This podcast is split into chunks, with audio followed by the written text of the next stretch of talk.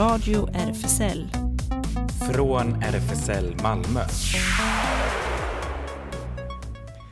Ja, hej och välkomna till den här sändningen ifrån Radio RFSL. Och RFSL det står ju som väl alla vet vid det här laget för Förbundet för homo bisexuella, transpersoner, queeras och intersexpersoners rättigheter.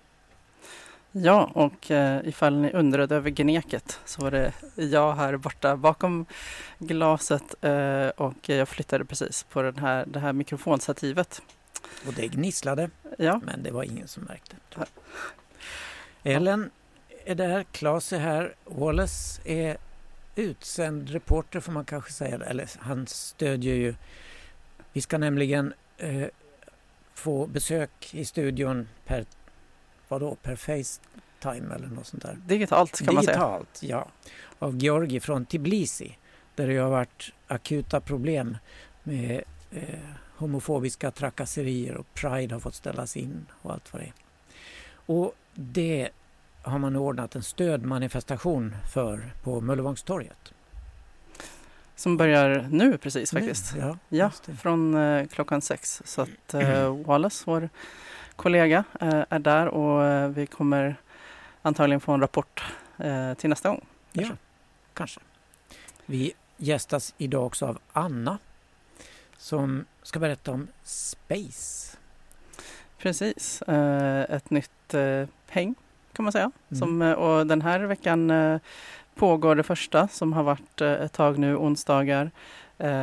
Och det kommer vara extra träff, eh, spelträff som hon säkert berättar mer om på eh, lördag.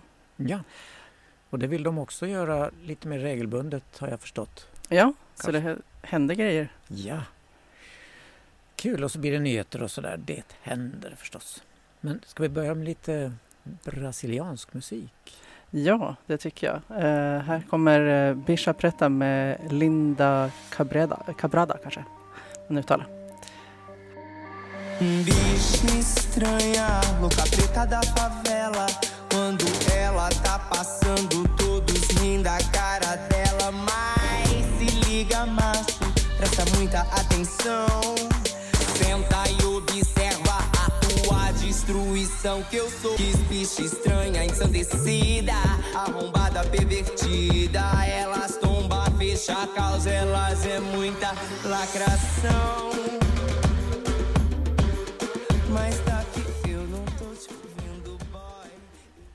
Hello Anna! Hello. Are you with us? Okay, great. Uh, so happy to have you join us. And I'm uh, glad to be here.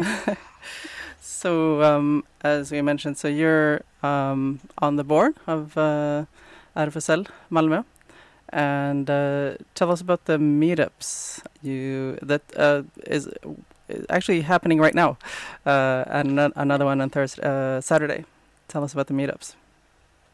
Uh, yes, so right now we are having a space meeting, and uh, it's just a board game meeting, but it's uh, very special because it's for everyone who is on the aromantic or asexual spectrum or is questioning. So we want to create this sort of special uh, space where people can be safe and have a little fun, but also be able to talk about their experiences, question their attraction, whatever they want to, Mhm. in a fun atmosphere. Right, and uh, it's a regular thing now. The Wednesday meetups uh, since a while back. Is that right? Uh, yes, yes. Right now it's our third meeting, and we are meeting every Wednesday at 6 p.m. at RFSL. And this week we also have a Saturday meeting at 1 p.m. until 6 because we discovered we need way more time to play board games than we expected. All right. Well, that's uh, really good news then. That uh, back by popular demand. Yes. uh, is it just this Saturday or will it be continuously on Saturdays? That's what we are trying to figure out. We want to see how much interest there is, if people want to devote their week- uh, weekends to that, especially now that it's summer. So we want to see uh, which one will work better for us, Wednesdays or Saturdays. Uh, but uh, as it looks now, we might make Saturdays a bi- bi-weekly thing. So like every other Saturday, we will have a longer board game session together with some socializing. Okay, good. Right. And um, what do you hope uh, for future meetups, uh, or what what the meetups might generate? Well, my big hope is to s- use it sort of as a springboard and um, make them into more of a educational network. So to like, I, I don't want this group to be purely social, but I want us to spread awareness about aromanticism and asexuality that we exist and that we belong in queer spaces.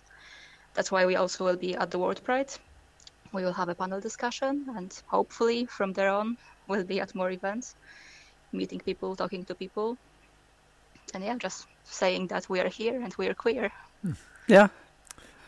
Very good. Right. Um, and um, um tell us something about um, the political changes. I mean, if you if you want to not just have it be a social thing, um, like political changes in society that you might envision. Um, Wow.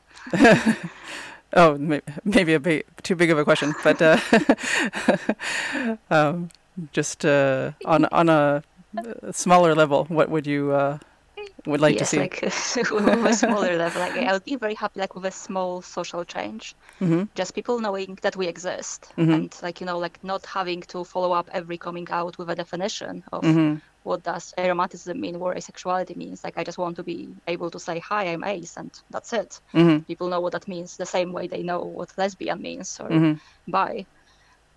So that that would be a very solid first change. Right. And if that happens soon, then I'll be very happy. Yeah. So that yeah, everybody's uh, heard of the terms, and you just have a given place in uh, in uh, queer spaces. yes, Yeah. yes, precisely that. And you have been very good at educating. I think you have had these uh, uh, courses, or what should we call it, on uh, Instagram. Yes, the, think. the yes the, the lectures for the Yes. days and Arrow Yeah. days. Yes. Yeah. Good. Yeah, like the, I, I- like to repeat that in the future. And uh, we were actually invited to educate um, Project Sex, which is the sex positivity organization at Lund University. Uh, so yeah, they wanted to hear from us and hear our perspective on sex positivity, which is amazing. Oh, good. So we'll be contributing to their training. Yeah. Okay, and um, you chose a song for us also uh, that we're going to play. Tell oh us yes, about that. yes, I did. Yeah. Yes, uh, should I introduce it? Yes, Yes. please do. Uh, yes, it, it, it's a very special song to me. It's uh, it's by Melako Teluk and it's called Wolność, but um, it's based on a poem by uh, Kamil Baczyński, and uh, he is a queer Polish-Jewish wartime poet who died very early, but he wrote those poems full of joy of life and being queer and in love, and yeah, it's it's beautiful. I mean, it's in Polish, so you won't understand, but just trust me, it's it's beautiful. All right. Okay. Thank you very much, Anna. Yeah, thank, Thank you. Okay, here it comes.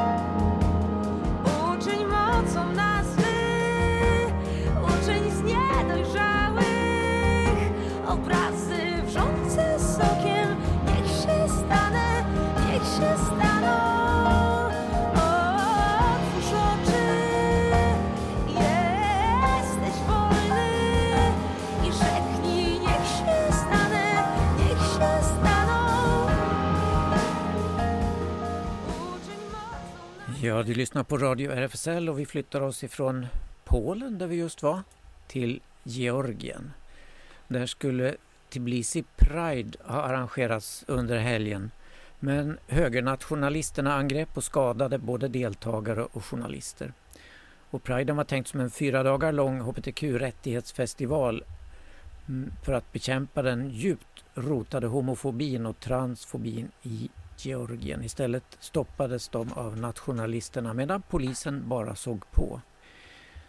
Landets president Salome Zurabishvili fördömde i ett uttalande i måndags våld i alla former, som hon sa, och förföljelse av människor för olika åsikter och könsidentiteter. Men hennes protest klingar svagt jämfört med det samlade hatet från kyrkan och högernationalisterna och premiärministern. Nu tror jag vi har Georgi med oss. Uh, ja, det stämmer. Um, welcome, Georgi from uh, Tbilisi. Are you with us? Are you with us, Georgi from Tbilisi? Uh, hello. Yes. Can you hear me? Oh, yes. Now we can hear you. Welcome. Okay. So glad you. you. could join us. Um, thank you very much uh, for uh, giving me the opportunity to talk about the events, what was happening yesterday and before yesterday in the capital of Georgia. Um, yeah, I don't know how, to start because uh, Georgia has been always, I mean, already ages uh, fighting uh, uh, for the gay and trans um, rights, um, and um, it's escalating every year, basically on either 17th of May or uh, during the Pride month. And this year as well, it was planned uh, to have a, a small gathering and uh, the the March of Dignity, they would call it, uh, the organizers. But again, like the, the main problem of Georgia is, uh, well, obviously the government uh, in this case as well, but the main problem is the, the institution of the church, the Orthodox Church, which is the strongest institution so far still um, in Georgia. So basically, what they do every year, they, they call um, for everybody to come outside against LGBT rights. Um, and this happened this year as well, and it's it's totally provoked by, by the church, and um, it's it's not uh, it has nothing to do uh, about uh, the gods or whatever uh, we believe the gods uh, can do with this, uh, but it's uh, it's mostly the violence, and um, they even openly call themselves these several groups uh, there uh, who are provoked by church. They even call themselves neo-fascists and nationalists and radicals and everything. So yeah, I think it's it's everything clear what's what's going on right now in Georgia, and um, I don't know. I still want to stay positive and. Um, because, for example, yesterday we had the demonstration also when we gathered in front of the parliament, uh, the people who didn't like what was happening uh, um, before yesterday. And um, yeah, basically, I could uh, I could easily say that we had um, small pride already uh, one day later. Um, All right. You still managed. Yeah, yeah. Um, I mean, there were a lot of tensions. There were a lot of people um, arrested and beaten up again, but um, we still managed to to wave the uh, rainbow flag and uh, give the message to not only Georgians but to the world that um, there is still uh, hope uh, that Georgia will uh, get better soon. And um, I think uh, we are. I don't know if we are going on the right direction, but uh, I still have this hope in my heart that um, something will will really change. Uh, yeah, let's hope that. uh, We saw pictures on social media from that uh, protest you had mhm. where you were Yes. waving flags and things. That's very Yeah, brave. And uh, don't get me wrong, like uh, I'm personally very tired of uh, demonstrations in Tbilisi. Like I hate it. I, I, I don't have to stand in the street uh, to protect my own rights, which is like very basic right. Okay, uh, um, like yeah. So I'm I'm really tired of demonstrations, but so far they don't give uh, any other option to us than just stand in the street and protest against uh, all these ridiculous uh, events that's that keeps happening in in Georgia. Yeah. Yeah, it's horrible. Uh, I understand the president uh, tries to back you a bit, but uh, the government does not. Well, uh, the government does not, and the prime minister uh, on the same day before yesterday uh, he actually provoked the violence. He said that uh, gay people should not uh, have rights to um, come outside uh, because uh, it's uh, against of uh, whatever the majority of the population think. Uh, which I disagree actually, because like what we saw uh, the day before yesterday, it was just um, hundreds of people, just like I don't know, maybe 200 people, but they were very aggressive, and police didn't do anything. Um, so it's not the majority that that is so aggressive. It's just like a very small minority which is very aggressive, and it is supported by by the government. And so also, like I want to say that it's not um, about uh, whatever happened two days ago. It was not about the gay rights at all, like not at all. Uh, it's it's just against of everything that's. Uh, um, that, that touches the freedom of expression uh, or being uh, uh, something else than very traditional, whatever it, means, Georgian or Orthodox. Uh, um, you just need to wear black and uh, long sleeves and everything. Um, so it was not so only about the um, yeah. That's that's what I was going to ask, uh, um, and you seem to s- that seemed to be your analysis too. That uh, you question the actual motives, like you're saying it's Mhm.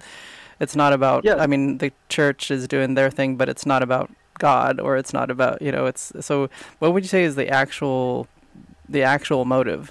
Um, yeah it's it's not about god and it's not about uh, lgbt uh, basically. It's it's about the some kind of stupid fights uh, for for for the citizens to to feel as as much pressured from the church as uh, as possible because they they actually feel that they're losing the power because every everybody is just like super criminal there. Not everybody of, of, of course but a majority of them who is ruling the church uh, is just like directly con- connected with uh, with criminals and uh, with uh, also Russian government.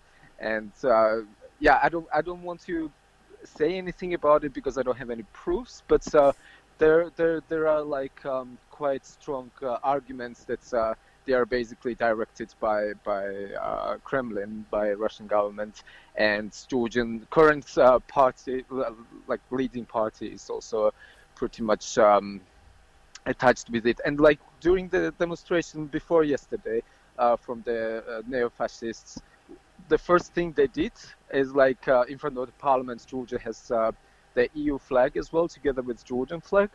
And the first thing wha- what they did, they, they just removed the EU flag, burned it down, and put the cross oh, uh, on on this place. And I'm like, okay, so yeah, it's it's more than clear what what we are facing right now. It's Yeah. again no sounds familiar. at all about like who sleeps with who and where, but it's it's it's all about the Russian power and uh, also Russia is fearing that Georgia is going to totally different direction than uh, it wants. Um, so yeah, I think it all comes out of the uh, fear of losing the control over the region, which we see uh, not only in Georgia but in in Armenia and uh, in uh, Ukraine, Belarus, whatever is happening there. So yeah, I think it's uh, it's mostly connected to to politics and um, yeah. Russian influence. yeah. We had a, I a don't know. some kind of glimpse into how it is to to live in Georgia with the film and then we danced by Yeah. Levan Akin. hmm Did you see it?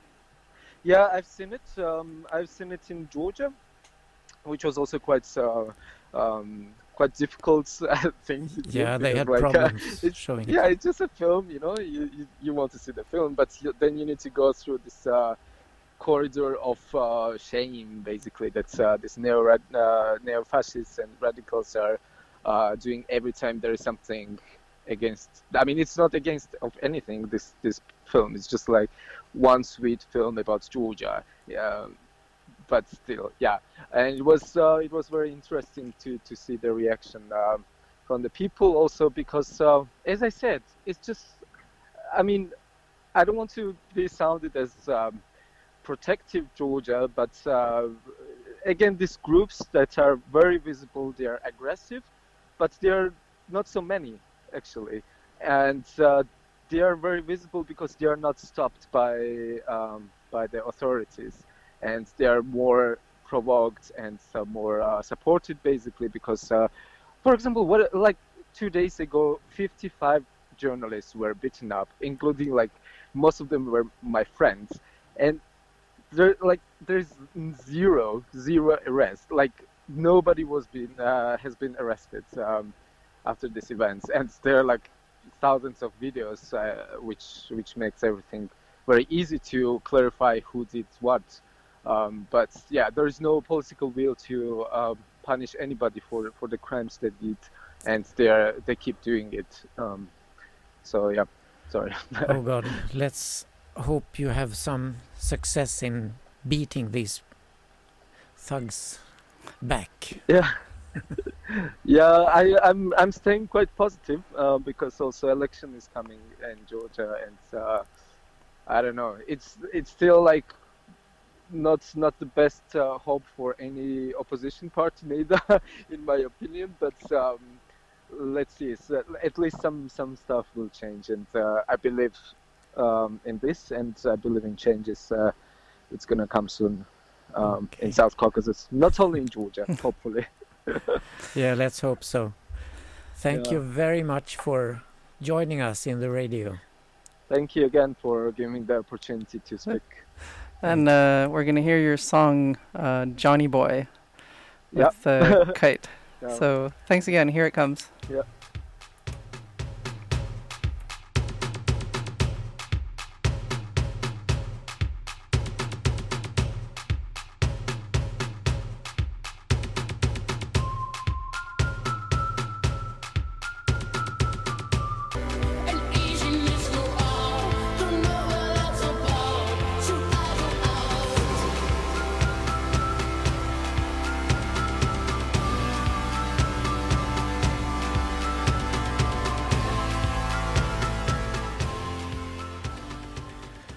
Ja, den här melodin fanns med i den här filmen, And then we danced.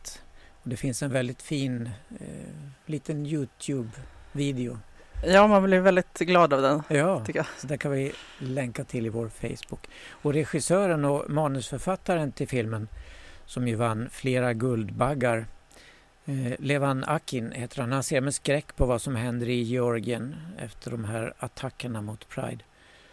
Eh, det är med sorg jag konstaterar att situationen för hbtq plus personer i Georgien inte förbättrats nämnvärt sedan jag försökte släppa min film där 2019, säger han. Då möttes den också av våld och stora protester understödd av den ortodoxa kyrkan och extremister. Den georgiska regeringen har vänt landets hbtq plus befolkning ryggen. Tbilisi Pride-organisationen behöver stöd nu mer än någonsin, säger alltså Levan Akin. Och som sagt, det pågår en eh, stödmanifestation på Möllevångstorget i Malmö. Men då kan vi gå över till eh, lite tips från som jag nu inte hittar i mina papper här. Jo, där har vi det. Så, Sommarscen Malmö. Ja, det är igång. Den kör igång, eller har kört igång ja. Eh, och Sommarscenens huvudscen är ju Borggården på Malmöhus slott i år. Och där måste man boka biljetter för coronasäkerhets skull. Men biljetterna är gratis. Men på till exempel parkerna och ljudkullen ute i Västra hamnen, där är det fritt fram, behöver man inte boka. Och jag var där själv på ljudkullen eh, med ett gäng från seniorerna i söndags och hörde Malmösymfonikernas hyllning till havet. Fantastisk musik där ute med Öresunds blå vatten alldeles intill. Ja, det låter väldigt trevligt. Har du varit på ljudkullen? Eh, ja, flera gånger faktiskt. Ja. Eh, inte just den gången, men eh, jag också tyckte att det var väldigt bra picknickdestination. Ja, visst är det det. Man kan till och med grilla där om man känner för det. Förra veckan berättade vi om ett annat event som kan höras på ljudkullen den 12 till den 25 juli mellan 15 och 18. Det är ett ljudverk av och med konstnären och författaren Leif Holmstrand. Han läser ur sin och Bo bok Ett rum på tredje våningen. Eh, Leif är författare, konstnär och musiker bosatt i Malmö. Han debuterade 2002 med diktsamlingen Stekelgång och har därefter gett ut ett 30-tal böcker och skrifter. Och det behövs alltså ingen biljett till ljudkullen till det här eventet den 25 juli. Den 13-14 juli klockan 19 på Borggården kan man höra Lina Raúl Refri. Spansk producent och musiker är Raúl. Och när han gick samman med den portugisiska fadosångerskan Lina kändes det som att hamna på en mörk hemlig fadoklubb någonstans i gränslandet mellan Lissabon och tyska Ruhrområdet. Det musikaliska mötet har hyllats världen över och duons debutalbum anses av många som en av årets hittills bästa plattor. Raoul Refri är en av Europas mest innovativa producenter och har tidigare samarbetat med bland andra spanska superstjärnan Rosalie och Sonic Youth Lee Ronaldo. Lina är en framgångsrik portugisisk fadosångerska känd i hemlandet för sina tolkningar av Portugals fadodrottning Amalia Rodriguez klassiska repertoar. Och här kan vi höra ett snutt ur Medo med Lina och Raul Refri.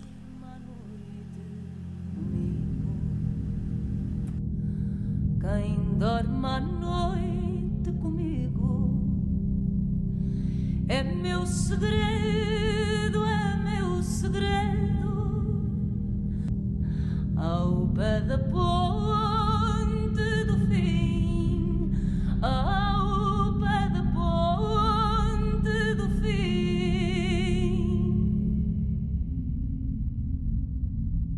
Vet ingenting som är så melankoliskt som portugisisk fadosång.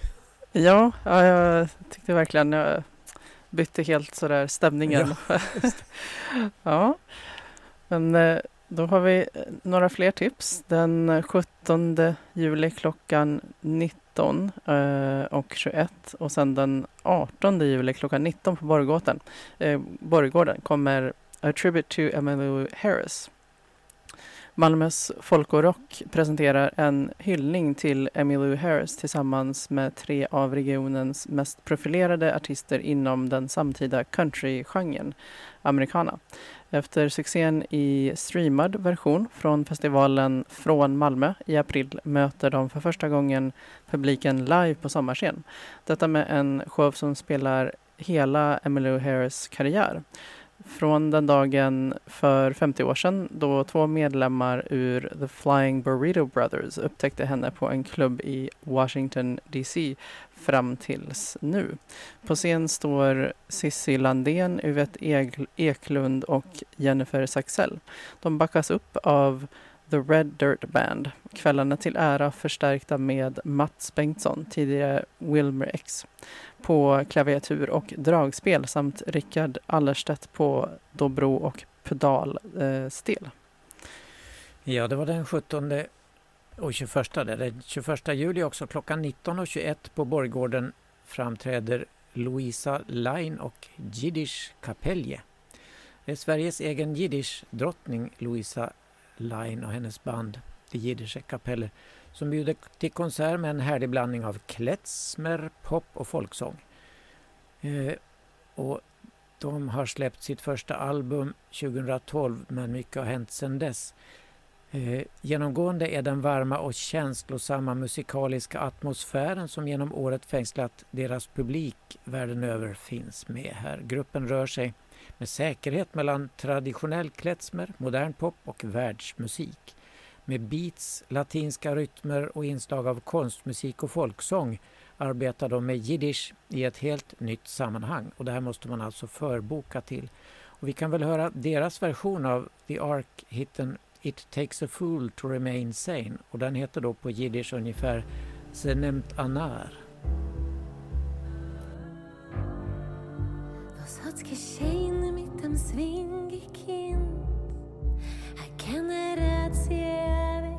geschwind ist das Leben.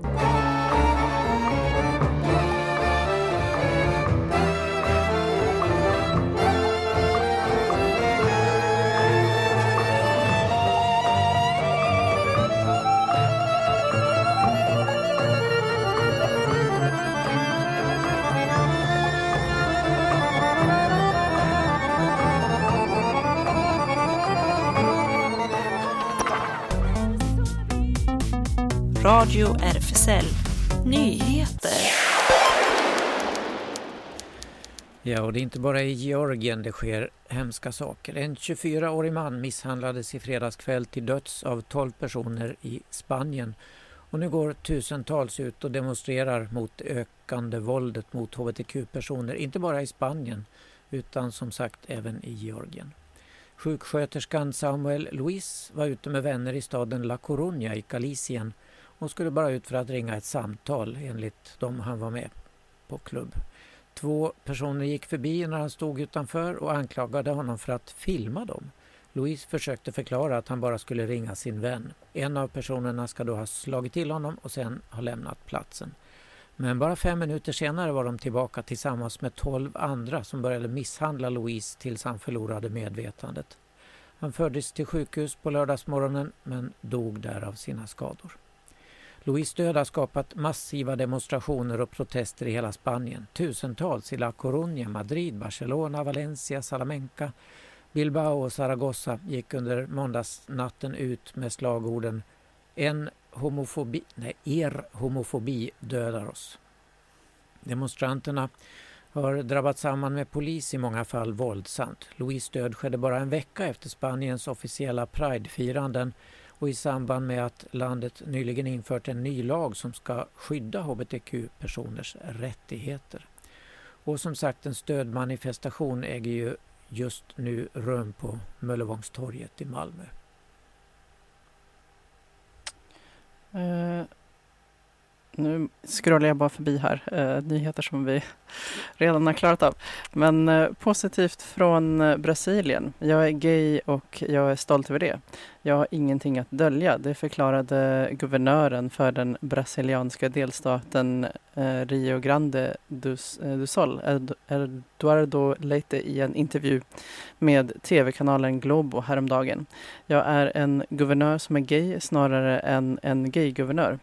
Precis som Obama i USA inte var en svart president utan en president som var svart. Leite, 36 år, är den yngste guvernören i Brasilien. Han är mittenpartiet PSDBs kandidat i presidentvalet nästa år och den första öppet homosexuella presidentkandidaten i landets historia. Homofobin eh, homofobi och våld mot hbtq-personer har ökat katastrofalt i Brasilien sedan Jair Bolsonaro eh, blev president 2018. Detta kan också kopplas samman med den växande evangeliska rörelsen som starkt stödde Bolsonaro.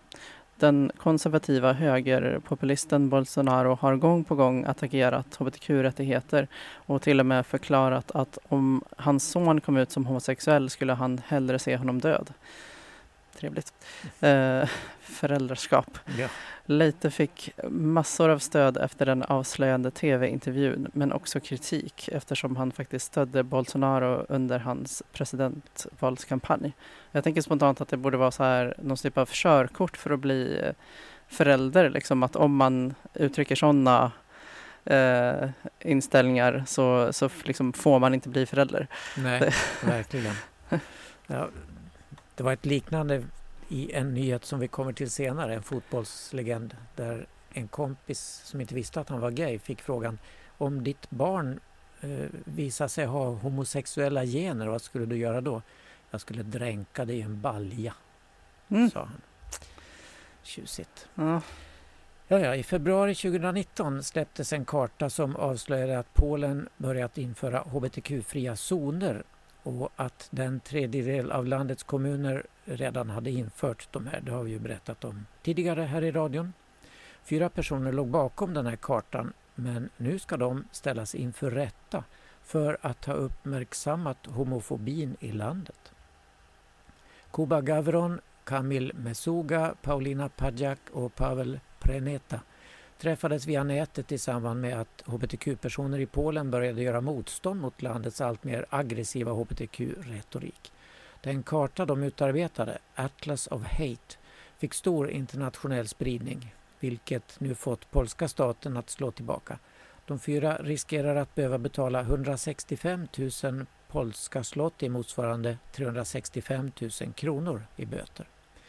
Att de här aktiviteterna att de här aktivisterna stäms och ställs inför rätta för en karta som visar vilka lokala polska parlament som antagit olika hbtq-fientliga deklarationer är som en mörk fars mitt under Pride-säsongen.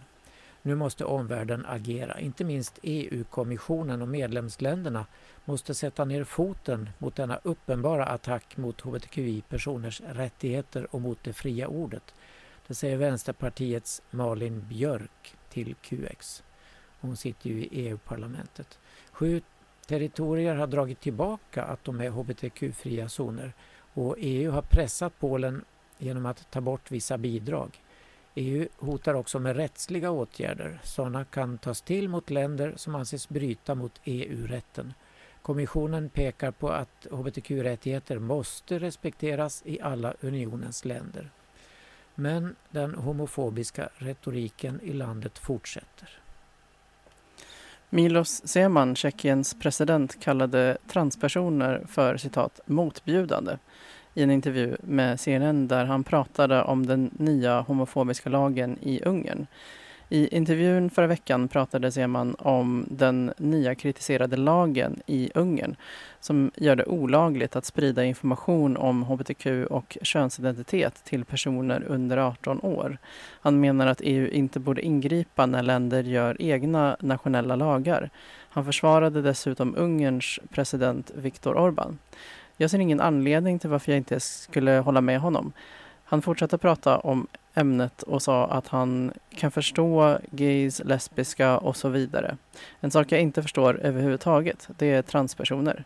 När politiker och makthavare använder sina plattformar för att basunera ut hat mot hbtqi-personer får det konsekvenser, skriver den liberala EU-parlamentarikern Karin Karlsbro i QX Opinion om Tjeckiens presidents transfoba utspel.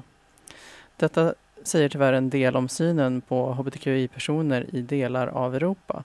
Men mot bakgrund av utvecklingen i flera EU-länder, bland annat Polen som gjort sig ökänt för sina homofobzoner, så kanske man inte längre borde bli förvånad över denna typ av uttalanden.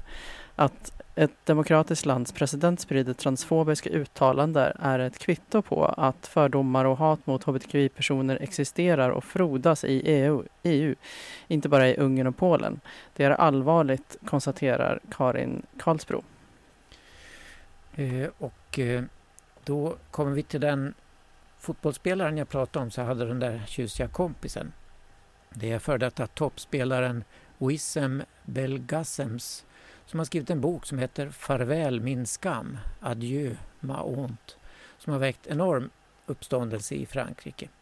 Han spåddes en lysande framtid men hoppade plötsligt av fotbollskarriären utan att någon förstod varför. I boken berättar han att det var homofobin inom fotbollen som fick honom att sluta. Han säger också att det finns flera homosexuella spelare i årets EM-turnering som inte har vågat komma ut. Farväl min skam har blivit omtalad inte minst för beskrivningen av snacket i omklädningsrummen. Och det här rapporterades alldeles nyss i radions Studio 1 och man kan leta upp Johan Tolgerts reportage i SR Play. Andy E, tidigare Andres Esteche, har kommit tillbaka till musiken. Han släppte nyligen en ny singel, Princess Boy, vemodigt poppigt, eh, poppig enligt QX. Men inte bara artistnamnet är ändrat. Andy E passar också på att komma ut som genderqueer, berättar QX. Jag identifierar mig inte som cisman enligt normen eh, utan som genderqueer. Jag kan inte identifiera mig enligt normen, det går inte. Jag är absolut inte trans eller icke-binär. Men jag är absolut inte cisman, förklarar Andy. Eh, och så här låter hans nya singel Princess Boy.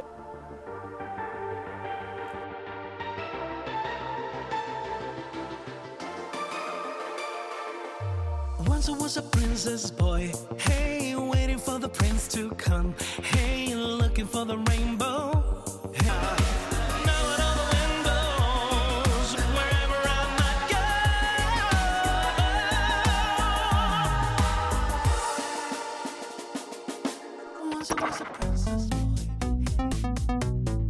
Radio RFSL. Det händer. Ja, det händer ju hela tiden en jäkla massa och nu med sommarsken Malmö och allting. ja. Och RFSL, du lyssnar ju på Radio RFSL och vi har vår lokal på Stora Nygatan 18 och där händer det saker nästan hela tiden. Vi har öppet café tisdag och torsdag 13 till ungefär 16 på dagen. Och på onsdagarna klockan 18 träffas alltså Space Malmö i lokalen för umgänge och spel av olika slag som vi just hörde Anna berätta om. Och från den här veckan återstartar också Newcomers kaféverksamhet på fredagarna klockan 15 till 19.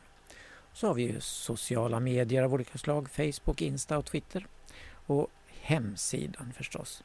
Lördag är det eh, LGBT Gamey Time främst för unga newcomers.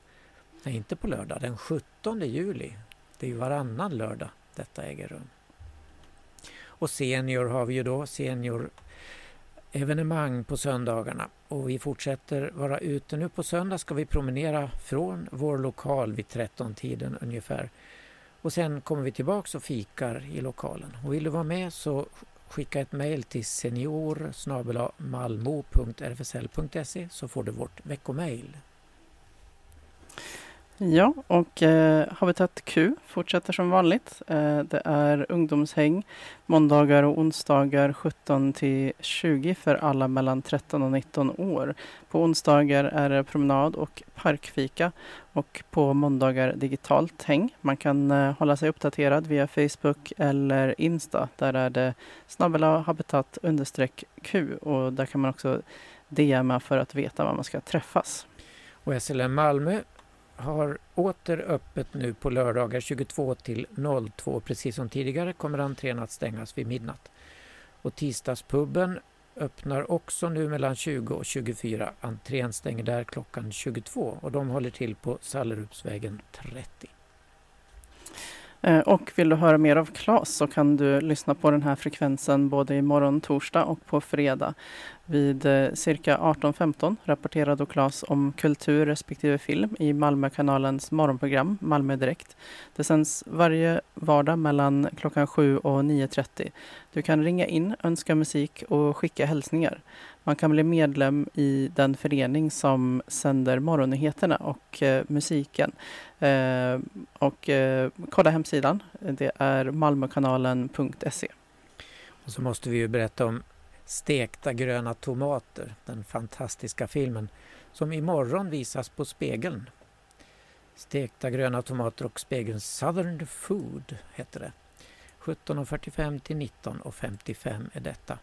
Och du har hittat ett klipp ur filmen, eller ett ljudklipp? Eh, ja, men jag måste erkänna att jag hittade inte riktigt den låten som var från soundtracken. Eh, dock från samma artist. Så att, eh, eh ja, vi får höra Lady Mar Marmalade med eh, Patti LaBelle som då har bidragit med en av låtarna på, på film, under filmen. Så bra! Men då säger vi tack för idag. Ja, hej, hej så länge.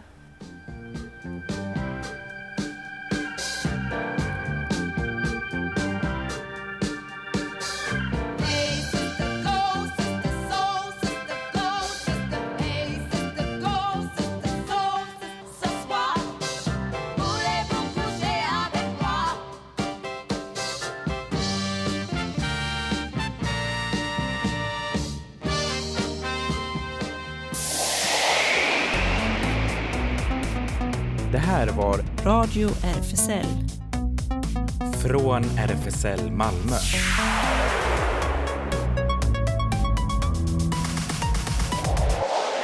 Kolla in Radio RFSL på Instagram och Facebook för mer information.